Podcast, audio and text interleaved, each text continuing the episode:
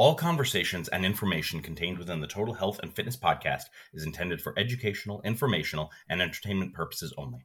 Do not confuse anything you hear on this show with treatment, medical advice, or direction. Nothing on this podcast is meant to supplement or supersede the relationship with your medical caretakers. Although James is a licensed massage therapist, certified health coach, personal trainer, yoga, and martial arts instructor, he is not functioning in these roles in this environment. The same applies to any professionals who appear on this show.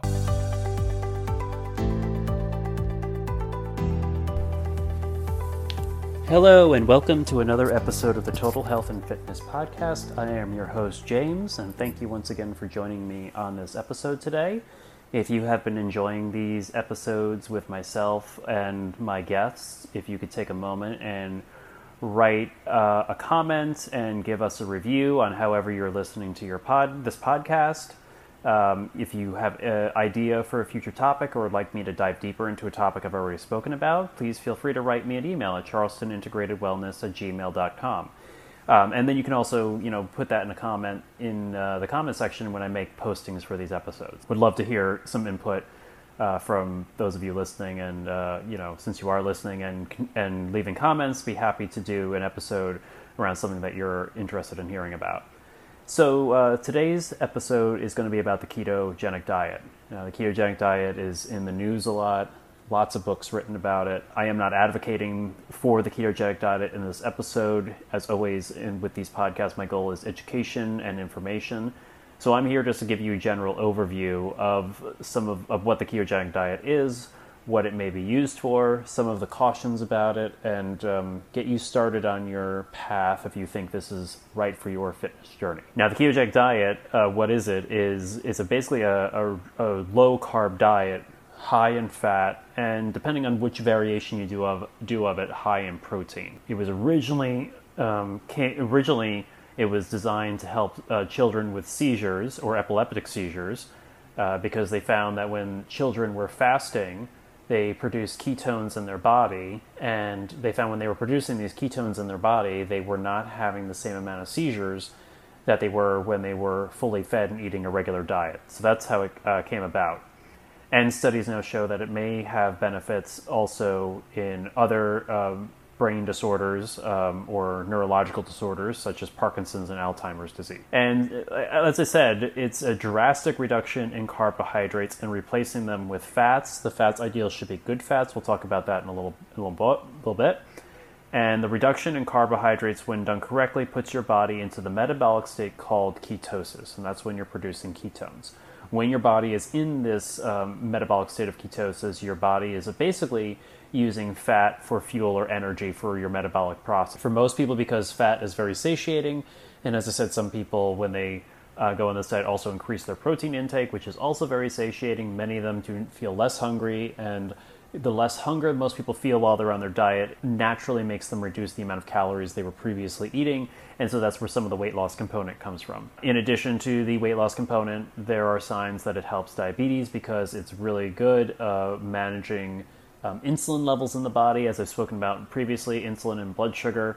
Uh, if you, you want to keep insulin levels regulated and low in your body, and um, it increases insulin sensitivity when you're on the ketogenic diet because you're just not taking in as many carbohydrates, you don't have that much glucose in your body, and therefore insulin does not have to be um, secreted as often.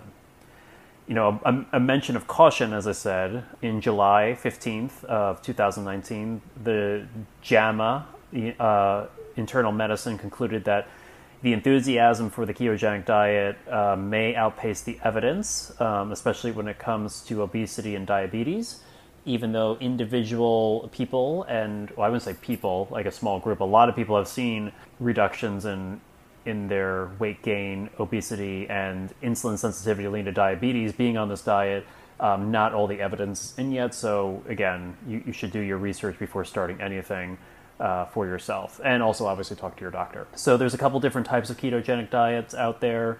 The standard ketogenic diet, again, very low carb, moderate protein, high in fat. This is typically breaks down into 70% fat, 20% protein, and 10% carbohydrates. Another variation is the uh, targeted ketogenic diet. This is a diet that allows you to add carbs around workouts. So if you're someone who is you know, athletic, works out hard, is very active, that might be another option to look at. Uh, another variation is, is, the cyclical ketogenic diet. This uh, this is a version of it that involves periods of higher carb refeeds, uh, such as five days of the ketogenic diet followed by two high carb days, um, which is actually again there's another episode in there somewhere. But cycling your carbs and or cycling your diet in general is not a bad idea to keep your um, gut health good and to keep your metabolic health good.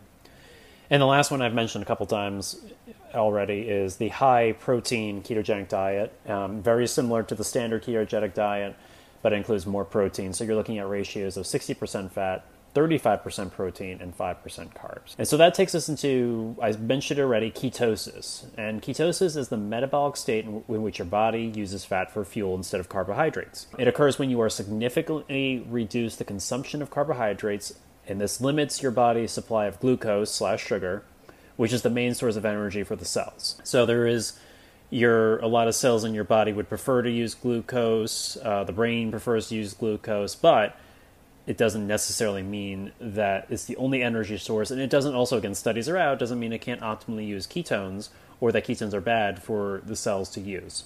This is just what we know at, at this current time. Uh, generally, this is limiting carb consumption to around 20 to 50 grams per day and filling up on fats. Uh, fats are coming from meat, fish, eggs, nuts, and healthy oils. Uh, it is also important to moderate protein cons- consumption. Um, so, you, you know, you don't want to if you're going for that higher protein level and this would require a lot of protein but it does happen with people when they switch over to this ketogenic diet and also possibly for people talking about the carnivore diet, which I'm not going to get into that in this episode. But uh, protein, if high amounts are taken into the body, can be converted into glucose, uh, which glucose is sugar. So if you're eating, if you think you're on the ketogenic diet and you're you're eating too much protein, you may also be kicking out more glucose than you're thinking, and then you're really not getting into ketosis. Uh, to help with the ketogenic diet, um, intermittent fasting, which I've spoken about before, is something that you can do that helps you um, get into ketosis a little bit faster. Uh, there are many different forms of intermittent fasting. I've spoken on the previous podcast about it. Uh, the most common method involves limiting food intake for around eight to um, eight hours per day and fasting the remaining 16 and if you so measuring whether or not you're in ketosis if you know you really want to go down the strict route of seeing if you're actually producing ketones and how much of them. You, this can be done through blood, urine, and breath tests, all which are available either through your doctor, different labs online do it, um, or some of these you can do at home. Um, there's a lot of tests online you can order to get those get those samples and track your progress with your ketogenic diet. Um, it, again, uh, and I've said this in the beginning, I will always say this, it is important when starting any diet that you fully educate yourself about this. This includes talking to your doctor, your primary care physician, especially if you have any health issues. Uh, so if you have any underlying health metabolic issues such as diabetes um, or any type of neurological issues, you do want to check with your doctor first before implementing this, or at least get their feedback before trying this. So, uh, you know, one place to start to understand good and bad carbs and getting familiar. One good place to start, you know, with your education is to familiarize yourself and understand the difference between good and bad carbohydrates, because not all carbohydrates are created equal, um, and getting familiar with good uh, types of fat. You know, if you're starting a ketogenic diet, um, try experimenting with low carb vegetables uh, find great sources of grass fed meat, and learn about hidden sources of sugar that can be found in the foods you are eating. So, if you use a lot of condiments, um, drink diet sodas, uh, whatever you're consuming, always look at it. If, especially if it's any type of bag processed food, you know, even if you're getting like a bag of nuts from like Planters or something, take a look on the back because you'd be surprised where they put in you know types of sugary or carbohydrate you know more extra carb type of things that you wouldn't even know about unless you looked at the bag. Obviously as i've said before the best thing is always to get it um, unprocessed food as, as much as possible and make your own things. That way you know what goes into that food. If you are trying the ketogenic diet the, it is important to, re, to know and you may have heard other people talk about this that the first week or weeks of starting this diet, you will be going through carbohydrate withdrawal. Your body is going to be going through the process of switching from glucose to ketones for energy, and you may experience symptoms like muscle aches, headaches, fatigue, mental fogginess, and hunger. And this is commonly known as the keto flu. Um, and as your body after those first couple weeks though and you start switching over to ketones instead of glucose for fuel these symptoms will subside. Uh, you know it depends on like if you're a real cold turkey person then you then it's probably better if you just tough it out drink lots of water get lots of rest. If you're a person who can moderate things then one of the best ways to, to do that so your these symptoms are not as strong is to slowly ramp down your carbohydrates and start restricting your sugar um, intake over um, a couple of weeks before you completely eliminate it that way the uh, keto flu is not going to hit you as hard so that's the ketogenic diet um, in a nutshell uh, some of the things that the ketogenic diet have been shown to be beneficial for is heart disease.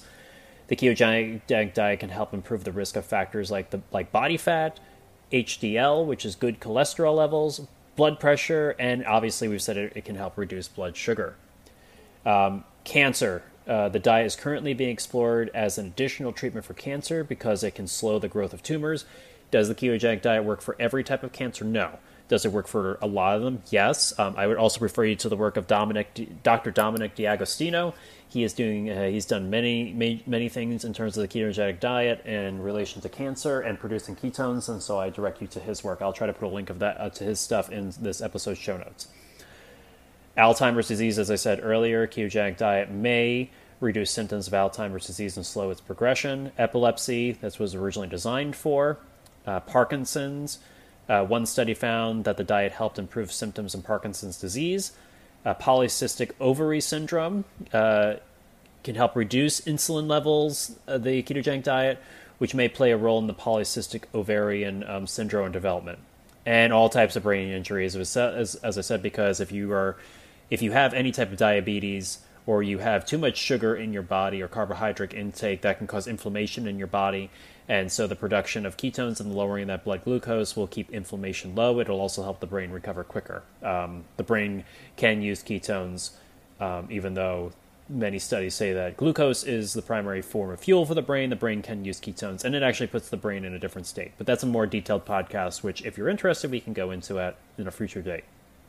So, a list of foods that should be eliminated on the ketogenic diet. I've spoken about most of these, but just to give you a list is any type of sugary food. This includes soda, fruit juice, smoothies, cake, ice cream, candy, cakes, anything, anything sweet. Um, grains and starches. This includes wheat, wheat-based products, rice, proteins, cereals, um, any type of grain, etc. All fruit is is generally off limits, with the exception of berries and strawberries. Uh, beans and legumes. This is uh, peas, kidney beans, lentils, chickpeas. Root vegetables and tubers such as potatoes, sweet potatoes, carrots, parsnips. Um, low fat or diet products. Avoid low fat mayonnaise, salad dressings, and condiments. Um, condiments and uh, condiments in general. Well, I would say condiments in general. Look at your condiments because you know some of them are fine but um, you know, like regular old Dijon mustard is okay. Hot sauce is is okay as long as it doesn't have sugar. But you know, you're going to be careful of your barbecue sauces, your honey mustard, mustards, your ketchups, your teriyaki sauces. Uh, I've spoken about this in another podcast. Avoid unhealthy processed fats. This includes most vegetable oils and processed mayonnaise.